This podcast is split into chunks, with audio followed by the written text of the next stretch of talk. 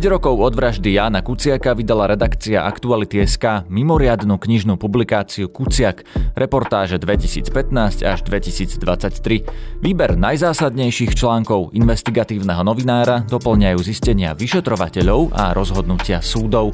Knihu Kuciak predstavíme v pondelok 20. februára o 18. hodine v Starej tržnici v Bratislave. Odporúčame vám rezervovať si miesto vopred na webe Aktuality.sk. Ráno nahlas.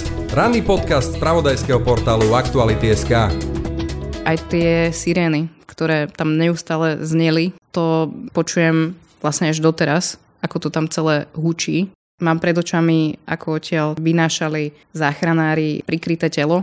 Mám pred očami treba motorku, ktorú sme prekračovali, lebo tá motorka bola zasypaná sútinami. Už skoro 40 tisíc potvrdených obetí, stovky tisíc zranených, ale napríklad aj po šiestich dňoch od zemetrasenia živí pod sutinami. Rovnako deti bez mien, lebo nedokážu prešok prehovoriť a zostali bez rodín. Na druhej strane aj prípady rabovania a násilia. Aj z takéhoto Turecka sa len v horizonte hodín vrátila Sonia Vajsová, reportérka RTVS, ktorá z postihnutých oblastí informovala Slovensko. Čo videla a zažila, prerozpráva aj nám. Počas hľadania v troskách záchranári vždy vyzvali ľudí, aby boli ticho, aby mohli teda počuť prípadne tie výkriky zavalených a my sme ich vlastne aj počuli. To bol naozaj taký mimoriadne silný moment, z ktorého som mala až riavky. Je útorok, 14. február, počúvate podcast Ráno náhlas. Moje meno je Jaroslav Barborák. Ráno nahlas. Ranný podcast z pravodajského portálu Aktuality.sk Valentínska srdcovka pomáha deťom aj tento rok. Pošlite aj vy darcovskú SMS s textom srdce na číslo 871. Celá hodnota SMS, teda 5 eur, bude pripísaná na konto projektu Srdce pre deti. Jednou SMS pomôžete odstraňovať bariéry vo vzdelávaní a dáte znevýhodneným deťom nádej na lepšiu budúcnosť. Viac na www.srdcepredeti.sk Ďakujeme.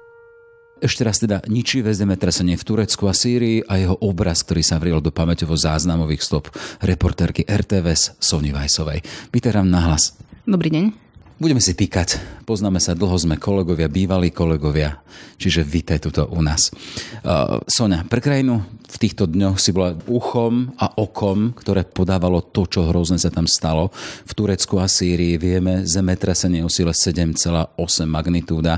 Robil som rozhovor s seizmológom, ktorý mi ukázal tabulku, kde to bolo o sile 476 miliard kilogramov výbušniny TNT. To si neviem predstaviť. Čo to za sebou zanechalo? No, jednoducho povedané, spúšť katastrofu. To sme videli napríklad v meste Antakia v provincii Hataj. To je asi jeden z tých najsilnejších zážitkov, ktorý sme si odtiaľ odnesli. To mesto je prakticky zrovnané so zemou.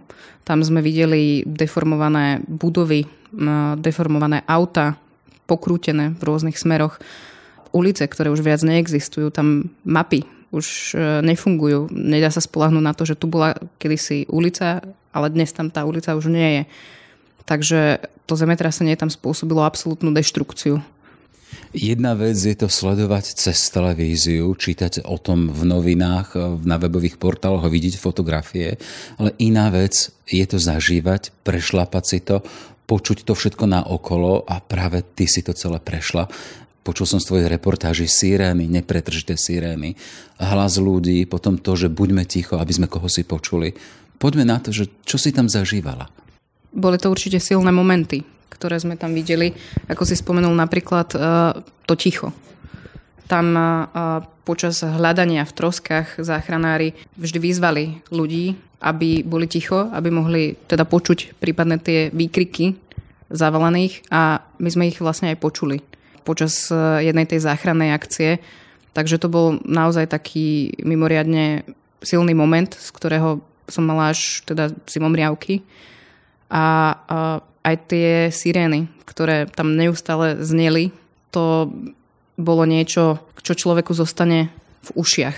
Čo počujem vlastne až doteraz, ako to tam celé hučí. Takisto uh, mám stále pred očami tie trosky budov, ktoré tam boli Mám pred očami, ako odtiaľ vynášali záchranári uh, už teda prikryté telo. Mám pred očami treba motorku, ktorú sme prekračovali, lebo tá motorka bola zasypaná sútinami. Mám pred očami takisto tých ľudí, ktorí na jednej strane boli vo veľkom žiali a chceli s nami hovoriť, chceli povedať ten svoj príbeh a, a takisto aj takých, ktorí teda nemohli povedať nič, lebo boli absolútne teda v šoku.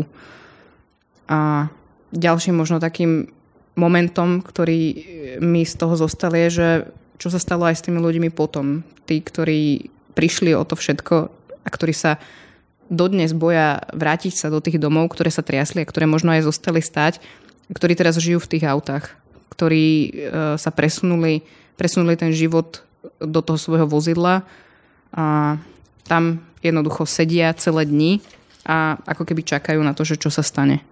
A na vec treba povedať, že aj to počasie tam, aspoň ja som čítal, teda nočné teploty minus 8, ty si to zažívala. Čiže tá existencia v takýchto stiesných pomeroch, to je ešte aj čosi studené, čosi nevlúdne, čosi, čo napomáha dobrému žitiu. Určite nie, tak e, je to komplikované a najmä pre rodiny s deťmi. Aj to sme videli, že tam bola jedna rodina, ktorá mala dve deti, dvoch dospelých a teda boli v tom jednom aute a to boli malinké deti. A to musí byť teda nesmierne komplikované. Nezostalo im vlastne nič, že majú zo sebou iba nejaké prikryvky. Takisto sme sa rozprávali s jednou zo žien, ktorá povedala, že jej deti majú už iba hračky, nič, nič iné ale tie teploty tie boli nižšie pravdepodobne vtedy, keď sa to zemetrasenie stalo. Už potom postupom času uh, to bolo lepšie, ale teda tá noc, tá noc uh, musí byť pre tých ľudí naozaj krúta, tak uh, oni si robia často aj ohníky. Napríklad sa pri tých ohníkoch stoja a zohrievajú sa, alebo si teda kúria tým autom. A keď nemajú benzín, tam je to potom problém aj s pohonnými látkami, že ich nemajú, čiže musia si to niekde ísť zohnať a aj tie čerpacie stanice potom sú vypredané. Takže aj sa zase to spôsobuje ďalší problém. Ľudia čakajú v dlhých kolónach na tých e, čerpacích staniciach, chcú si natankovať, nemôžu. Aj to prináša taký trochu chaos, že jedno s druhým vlastne súvisí. Ale ešte predtým je vlastne vysnutá tragédia, keď je v sáske alebo v tom celom samotný život. E, len keď sa pozrieme na obraz toho nešťastia v údajoch, Nahrávame v nedelu podvečer, hovorí sa o 28 tisíc obetiach. Koordinátor OSM pre krizové situácie Martin Griffiths však predpokladá, že tých obetí bude aj dvojnásobok. Viac ako 50 tisíc a hovoria o tragédii v tom regióne, ktorá nemá obdobu za 100 rokov. Ale ten moment, ten silný, keď si hovoril, že zažívali ste momenty ticha, keď e, z tých sútín zaznievali ľudské hlasy. Aké to bolo? No určite ťažké, nielen pre mňa, ale aj pre tých záchranárov, že vedia, že e, majú tam človeka, ku ktorému sa musia dostať a nevždy to ide. Keď je zavalený pod e, niekoľkými konštrukciami železobetónovými. Takže určite to je ťažké. A čo sa týka tých počtov obetí, tak ono možno niektorých nikdy ani ne, nenajdu. Nikdy sa nezistí, koľko ich presne bolo, pretože tam sú tisíce domov, ktoré spadli a nevšetky ich vedia záchranári prehľadať. To znamená, že mnohé sa vyhodnotia ako také, že už tam nikto nezostal a ktoré len možno bager nejakým spôsobom odstráni a nezistí sa, že či tam niekto bol, nebol. Alebo možno sa nájde počase niečo, ťažko povedať. Čiže tie počty obetí, to sa tam odhaduje ťažko, lebo keď spomeniem opäť ten Hataj a konkrétne to hlavné mesto, tak e, tam spadli celé ulice. Tam nezostalo na tej ulici stať ani jeden dom. A to tam ešte doteraz nikto neprehľadal. A tie budovy boli vysoké. To mohli byť aj 10 poschodové budovy. A to zemetrasenie prvé bolo v noci. Čiže tí ľudia boli doma pravdepodobne. Takže tých obetí tam môže byť niekoľkonásobne viac. Aktuálne nahrávame v nedelu, podvečer som spomínal, a ešte stále to je beh a boj s časom, lebo ešte aj dnes v nedelu oznámili teda, že ešte objavili živých ľudí. Nejaký 36-ročný Mustafa napríklad po, 150, po 149 hodinách som si pozeral, potom ďalšie nejaká mladé dievčatko po 150 hodinách, čiže tie sutiny, napriek tomu, koľko času odtedy ubehlo, sú ešte stále v úvodzokách živé. Chcem sa pýtať teba, že ako si vnímala to, keď si počula, ty ako novinárka, tie zvuky z podsúcin? Čo to robí s človekom? No ako som povedala, že to je taký ťažký moment, že sú z toho zimomriavky, keď to človek počuje a možno aj taká bezmocnosť, že ja im pomôcť neviem. A ako hovorím, aj pre tých záchranárov to musí byť taká tá bezmocnosť, že, že viem, že niekoho tam mám, že sa k nemu musím dostať, že sa mu ten čas kráti a že to neviem. A, takže je to jednoznačne nelahká úloha. Aj na psychiku.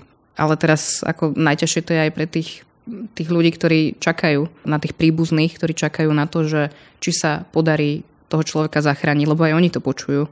Takže to je jednoducho otrasné. Keď tam ten človek stojí, vie, že toto je možno moja mama a čakám na to, že ju vytiahnu a možno a teraz sa zapíska, že niekoho sme našli a čaká tam ten človek na to, že, že už teda je to moja mama, je to moje dieťa, je to môj brat a vytiahnu ho a potom zistia, že, že, že no nie, že ona tam ešte zostáva, ten človek, ten najbližší tak to je ťažké.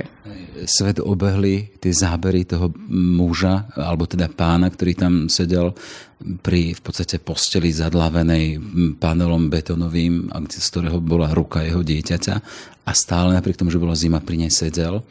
Ale si pamätám aj výrok jednej tej, z tvojej reportáže tej pány, ktorá hovorila, že čakáme na to, či sa potvrdí, či mama je živá alebo mŕtva a potom ideme preč, keď bude mŕtva, lebo to už nám nič nezostalo. To sú také malé príbehy toho veľkého eh, príbehu zemetrasenia. Takých bude určite mnoho, tých príbehov, že ľudia prišli absolútne o všetko. Táto konkrétne pani mala fotoateliér, ale eh, my sme tam videli zničené obchody. Pani, ktorá vlastne, ona sa to tam snažila upratovať, ale to absolútne už asi nemalo zmysel a mala tam nejaké prikryvky, taký nejaký obchod s vankušmi a, a toto absolútne už asi nemalo zmysel. No ale ona tiež prišla o, o to svoje živobytie a v, konkrétne v tej Antakii tam tých ľudí, ktoré o to prišli, sú tisíce. A teraz áno, naozaj je otázka, že, že prečo by tam mali zostať. Tak to asi len budúcnosť ukáže, ale to určite spôsobí zase nejaký pohyb, nejakú migráciu tých ľudí. Či sa presunú niekde mimo tohto epicentra do iných regiónov, alebo mnohí majú, aj to je z našich skúseností, príbuzných e, rodinu v Nemecku alebo v Rakúsku. Hej, to je také dosť časté, že oni hovoria po anglicky, teda respektíve takto oni, väčšina z nich nevie cudzí jazyk, ale tí, ktorí vedia, tak vedia buď po anglicky alebo po nemecky. Ja som si všimol teda, že Nemci aj vydávajú teraz tie špeciálne víza pre tých, ktorí sú postihnutí, aby sa nejakým spôsobom mohli e, uchýliť možno o svojich príbuzných alebo nájsť aspoň, čo si teda, čo im pomôže e, k prežitiu. Ale poďme sa vrátiť tam, kde si bola to, čo sa stalo, to bolo z nenazdaj, keď ani seizmologovia nepredpokladali, čo si takéto, že môže prísť. Si novinárka, bola si tam do pár hodín s našimi záchranármi, tým skupinou 15 aj s obsami. Ako to zastihlo a to rozhodovanie ísť do tej oblasti, musela sa rozhodovať, alebo to v tebe tak skrslo teda, že idem, chcem to zachytiť? Ja som už približne okolo nejakej 12. hodiny nášho času teda vedela, že chcem ísť. To bolo v pondelok už na poludne, po tom, čo sa to nad ránom stalo. Ja som chcela ísť. Je to obrovská udalosť, je to obrovská tragédia, ktorú niekto musí pokryť, ako to my hovoríme. Ja som nemala žiadne váhanie, že by som nejak rozmýšľala, idem, nejdem. Ja som povedala, že chcem ísť. A potom možno až, až neskôr, až keď uh, sme sa dozvedeli, že letíme v ten istý večer, tak až vtedy mi tak začali postupne prichádzať tie dôsledky toho rozhodnutia, že chcem ísť aj tam prišli nejaké obavy, že aké to tam bude a čo tam bude, ale tak už ten nejaký kolotoč bol rozbehnutý a nedalo sa z neho vystúpiť, tak už som išla. Čiže ste nasadli ste do vládneho špeciálu, aj so záchranármi, prišli ste na miesto a z civilizácie, z ktorej ste odišli, prišli ste do sveta, ktorý bol poznačený a v momente zmenený na horu Sútin. Aké to bolo a ako sa pohybolo v takej krajine? No, najskôr my sme pristali v meste Adana, v ktorom ale teda nie je epicentrum toho zemetrasenia, ale je to skôr epicentrum medzinárodnej pomoci. To je miesto, kam prilietajú záchranári. Čiže hneď na tom letisku my sme videli desiatky záchranárov, či už z Holandska, alebo zo Srbska, z Izraela to som tiež spomínala niekoľkokrát e, v reportáži, že tam boli také zaujímavé momenty, že izraelskí záchranári e, vlastne stáli hneď vedľa e, tureckých moslimov, ktorí sa tam modlili a na tom istom mieste sa potom aj vlastne Židia modlili a to je naozaj ten moment, keď si človek povie, že ten svet sa zjednotil a prišiel nejakým spôsobom pomáhať, že je to dôležité. Tá Adana teda nebola tak zasiahnutá tým zemetrasením ako tie iné regióny. Len my sme sa z tej Adany potrebovali dostať za našimi záchranármi, ktorí odleteli vrtulníkom do Hataja, do Antakie.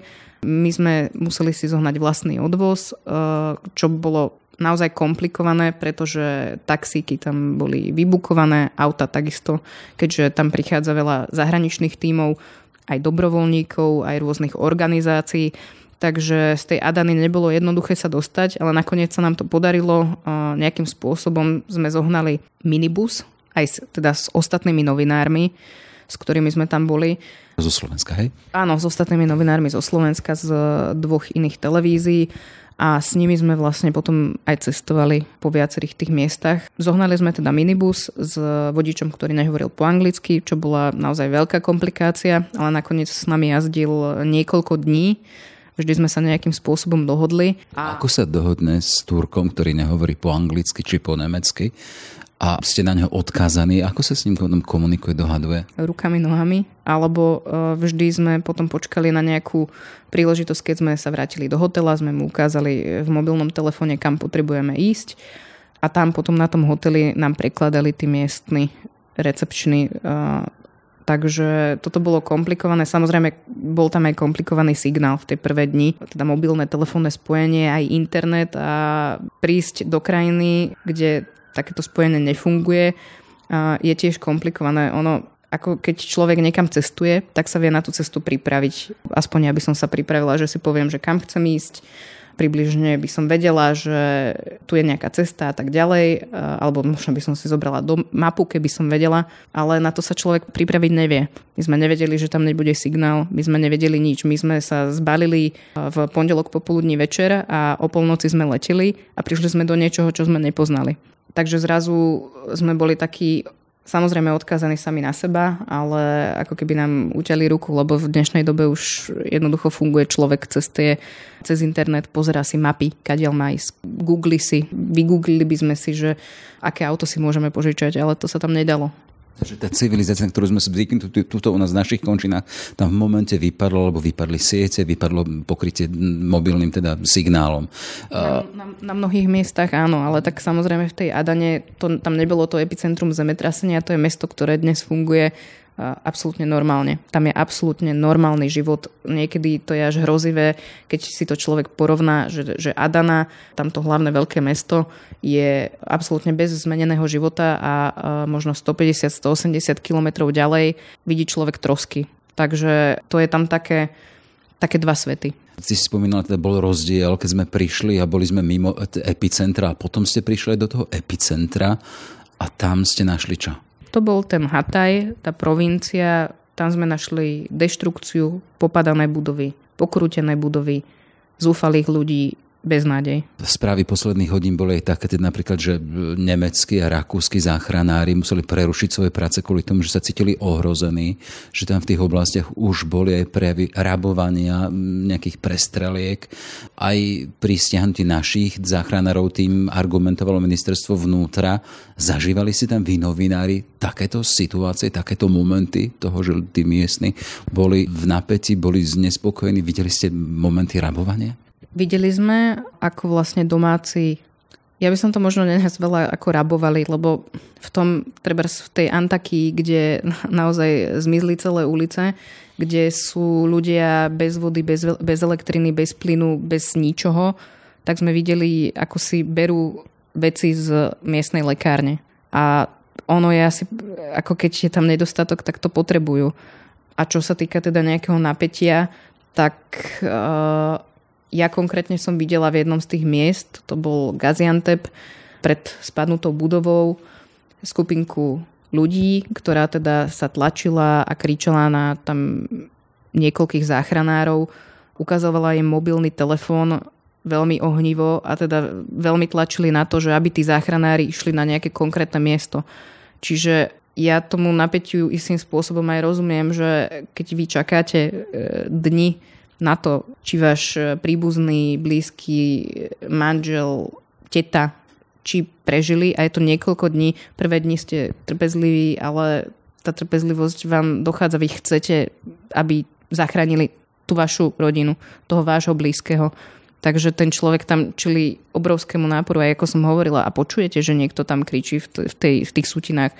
Ja by som to prirovnala tak, že, že máte chore dieťa, idete na pohotovosť, tak netlačili by ste na toho lekára, že zoberte ho čo najskôr? Možno hovoriť a konštatovať, lebo teda už z oblasti prichádzajú také znepokojivé správy o tom, teda, že miestna správa, miestni politici, miestny režim nezvládol danú situáciu. Ono nám to hovorili aj e, niektorí tí naši respondenti, tí ľudia, že nedostali žiadnu pomoc, že zostali odkázaní sami na seba. Aj ako som spomínala, tých ľudí, ktorí žijú v autách, oni žijú tam bez pomoci niekoho. Ale na mnohé miesta prichádzajú dobrovoľníci, ktorí tam pomáhajú, ktorí im dávajú jedlo, varia. A videli sme aj tých dobrovoľníkov rozdávať deky. A potom sme videli aj štátnu pomoc, také veľmi biele stany, kde už teda prišla tá nejaká miestna štátna pomoc, ale oni hovoria, že na niektorých miestach, že tá pomoc neprichádza, na niektorých sa objavila a podľa akého kľúča je ťažko povedať. Niektorí aj experti hovoria, že to môže závisieť od toho, kto ako podporuje vládu. Čo bolo zaujímavé, čo sme si všimli, bolo, že napriek tomu, že Turecko má druhú najväčšiu armádu v NATO, tak e, tá armáda tam nezasahovala. Tá armáda tam nepomáhala. My sme nevideli, že by tureckí vojaci rozdávali jedlo alebo že by pomáhali odstraňovať sutiny. Nehovorím, že to platí pre všetky regióny, ale tam, kde sme boli my, tam sme to my nevideli. My sme videli zo pár vojakov, ktorí skôr ako keby strážili tú oblasť, ako tam priamo pomáhali. Máš preto vysvetlenie? Hľadali ste vysvetlenie, prečo to takýmto spôsobom bolo, prečo nebolo vidno tú tureckú armádu, alebo to ste na to už nebol čas? Ja preto nemám úplne vysvetlenie a nerozumiem tomu, úplne tak ľudsky povedané. A potom by som asi špekulovala o tom, že či tá armáda napriek tomu, že je veľká, aké má riadenie, či tam po tom neúspešnom pokuse o prevrat zostalo dosť schopných e, veliteľov ťažko povedať. Toto ja neviem. Lebo už v samotnom Turecku sa hľadajú teda zodpovední napríklad za iné veci, za, za kvalitu stavieb, nejakých 12 už je aj vo vyšetrovacej väzbe. Podľa ďalších správ, teda, ktoré prichádzajú, nejaké ďalšie dve stovky už oznámení o nejakom stíhaní. Čiže hľadajú sa zodpovední za čosi ďalšie a tiež sú tu komenty, že to má byť čosi také teda, aby sa zatvorili ústa verejnosti. No, no na niektorých miestach to naozaj môže byť spôsobené kvalitou stavieb. Konkrétne ten Gaziantep, kde sme boli, tak tam 90-95% budov zostala stáť. Tam spadli možno 4 budovy, ktoré my sme videli a vtedy sa pýtaš, že prečo táto budova spadla, keď všetky ostatné stoja. Ale v tom Hataji, eh, respektíve v tej Antakii, tak tam popadali celé štvrte. A áno, otázka je, že či ak by dodržiavali bezpečnostné opatrenia, tí, ktorých stavali, či tomu mohli predísť, alebo či boli postavené pred nejakou reformou a jednoducho nesplňali to, alebo to bolo tak silné to zemetrasenie, že sa tomu predísť nedalo. Na mnohých miestach to určite bolo tak že tá sila bola taká ničivá, že akokoľvek by bola postavená tá budova, tak, tak spadne. Alebo často ja som rozmýšľala nad tým, že pre, naozaj, že prečo niektorá budova stojí a prečo niektorá spadla, že niekedy to bolo vyslovene také, že, že o náhode, že táto budova spadla a táto zostala stať.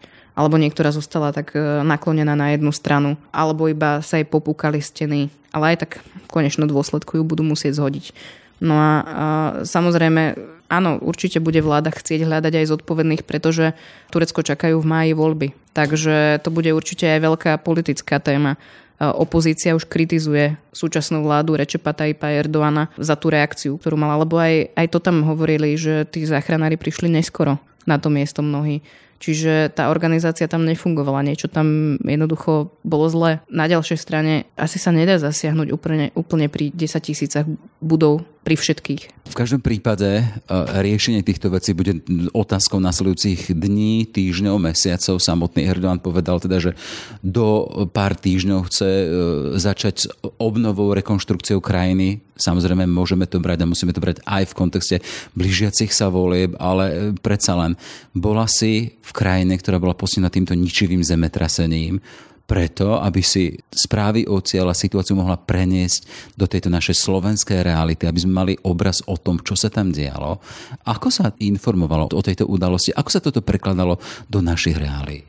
Ono, ja by som ešte povedala k tomu, že keď teda slovenské reálie, ja keď som tam išla, tak som mala očakávanie od toho, že juhovýchod Turecka, že nebude úplne ten najbohatší, tak by som to nazvala. Možno nie je najbohatší v Turecku, ale tie mesta, ktoré tam sú, tak sú naozaj rozvinuté. Tie budovy, ktoré tam sú, to nie sú nejaké chatrče. To sú výškové budovy, rezidenčné budovy, ktoré sú pekne urobené, oni tam majú kvalitne urobené cesty. Dokonca by som povedala, že niektoré sú lepšie ako na Slovensku.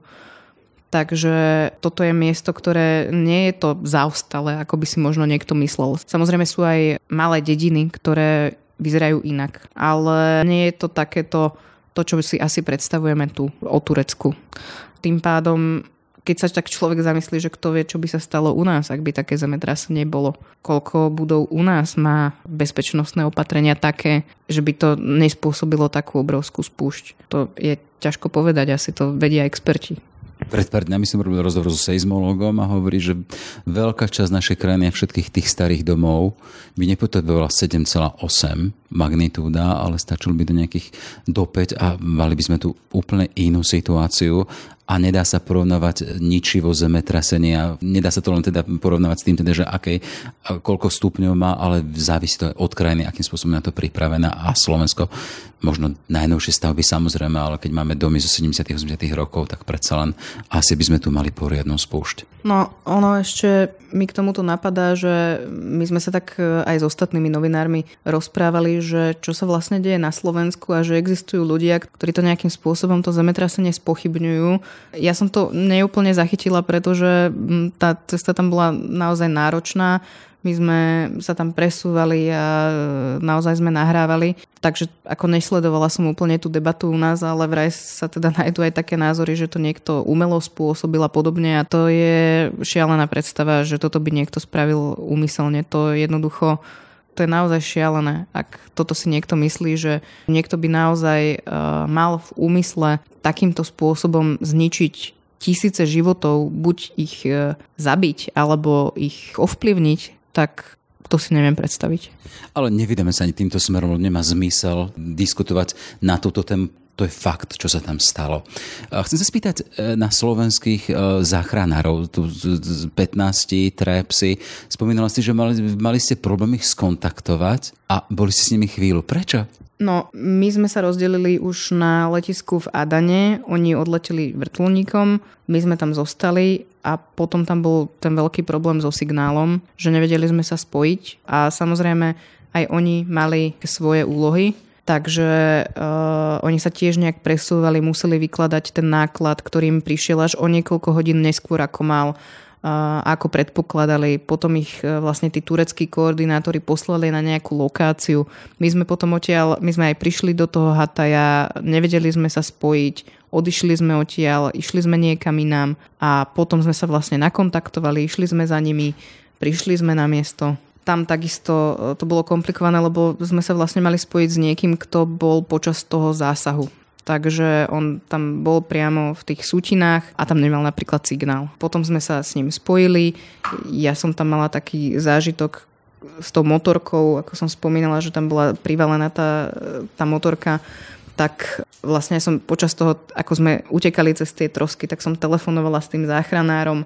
V jednej ruke mobilný telefon, v druhej ruke naš, naše nahrávacie zariadenie a cez tú motorku a bol tam taký železo jednoducho, alebo ako to nazvať, um, tyč železná, takmer som sa na ňu napichla ako sme teda za nimi išli, ako sme sa za nimi ponáhľali, aby sme ich zachytili na tom mieste. A potom sme ich teda stretli a samozrejme oni tam boli v nejakom takom, mm, pod nejakým takým časovým tlakom videli sme tam jedného z tých záchranárskych psov, ktorý bol absolútne vyčerpaný potom sme sa tam nejakým ďalším spôsobom rozdelili. Oni mali trochu tí záchranári z môjho pohľadu asi obavy, že čo to vyvolá u domácich, keď my tam za nimi chodíme s kamerami, že či to niečo nevyprovokuje. Ale nakoniec my sme s nimi strávili iba niekoľko minút. 5-10 minút. Paradox teda, išli ste so slovenskými záchranármi, ale nemohli ste pokrývať ich prácu. Nevadí, vieme teda, zachránili nejakých 12 ľudí, čo je veľká vec. Ale to, čo som čítal, teda aspoň to, čo zaznelo, denne pracovali, zachraňovali 20 hodín. Ak deň má 24 hodín, musí to byť iné vypetie. Koľko trval tvoj pracovný deň? Alebo to bol pracovný deň, ktorý sa bol od toho útorka až do nedel, keď sa ráno vrátila? Ešte čo sa týka tých záchranárov, oni uh, boli rozdelení na týmy, ich bolo 15. Uh, neviem presne, koľko členov mal ten tým, ale oni sa podelili, že nevždy bol e, v nasadení celý ten záchranársky tým 15 členný, takže oni sa tam prestriedavali. Určite to pre nich musí byť enormne náročné, veď to je fyzická práca, je to ťažké aj na psychiku, pretože aspoň čo nám povedal ten záchranár, tak e, a v tom momente, keď sme s ním nahrávali, tak on povedal, že väčšinu tých ľudí zasypaných sa im nepodarilo nájsť a že je to niečo, čo on v živote viac nechce vidieť. Keď bude profesionál, ktorý je zvyknutý na zachraňovanie ľudí, tak to je tiež výpoveď o tom, čo sa tam dialo.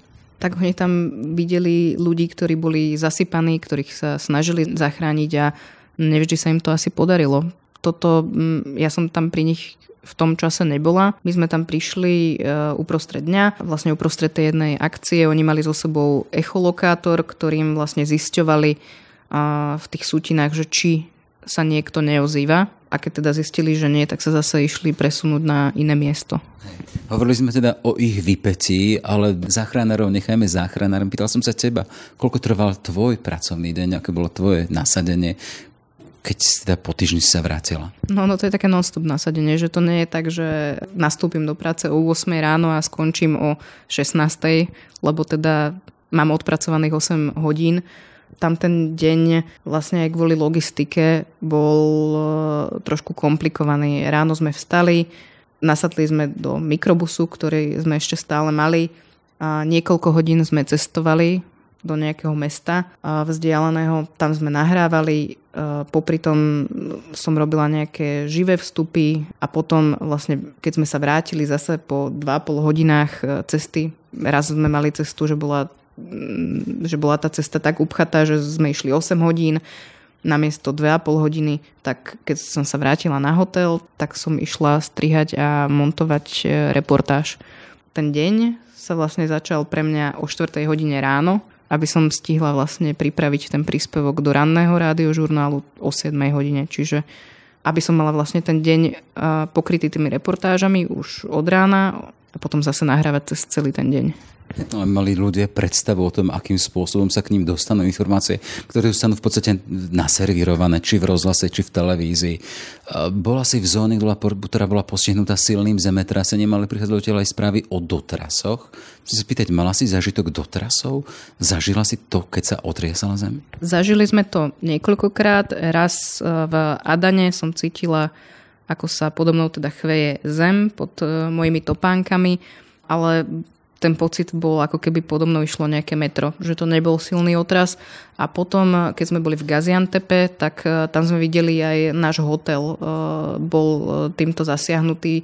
V kúpeľni som mala padnutú omietku, na schodisku bola teda výrazne popadaná omietka a vraj teda bolo zemetrasenie aj počas noci, ale práve v tom čase, keď ja som spala a ja som si ho nevšimla. Asi si spala tvrdé kvôli tomu výkon, ktorý si tam museli podávať. Nemala si strach zaspávať? Ne, neobával si tam spať, zaspať, teda, že môže prísť čosi neočakávané? Nie vôbec. Neviem, nejakým spôsobom som na to takto nemyslela. Si to vytesnila? Áno, ale kolegovia niektorí spali aj oblečení, aj s pripravenou minerálkou a, a nejakou baterkou, že keby sa to tam náhodou, konkrétne v tom Gaziantepe, kde to ešte stále sú tie aktívne dotrasy, že keby sa to tam stalo, takže boli pripravení. Ja som na to nejak možno pozabudla alebo nemyslela takéto, alebo teda katastrofa takýchto rozmerov aj z tvojho profesionálneho hľadiska bola pre teba čím si novým? Čo si odtiaľ odnášaš do tvojho profesného života? Nebolo to iba pre mňa novým, ale aj pre skúsenejších kolegov, ktorí napríklad pokrývali zemetrasenie v Indonézii, ale aj e, mnohé vojnové konflikty. Oni to hovorili o tom tak, že keď e, treba nejaký vojnový konflikt, tak e, raketa zasiahne jednu budovu alebo sú zasiahnuté tri budovy. Ale v tej Antakii je spadnutá celá štvrť. Ten rozsah tej katastrofy je tam hrozný, je tam neskutočný až. A jeden respondent to tak povedal ako zo strašidelného filmu. A čo si odnášam ja, no obrovskú skúsenosť z toho, ako sa takáto nejaká udalosť pokrýva.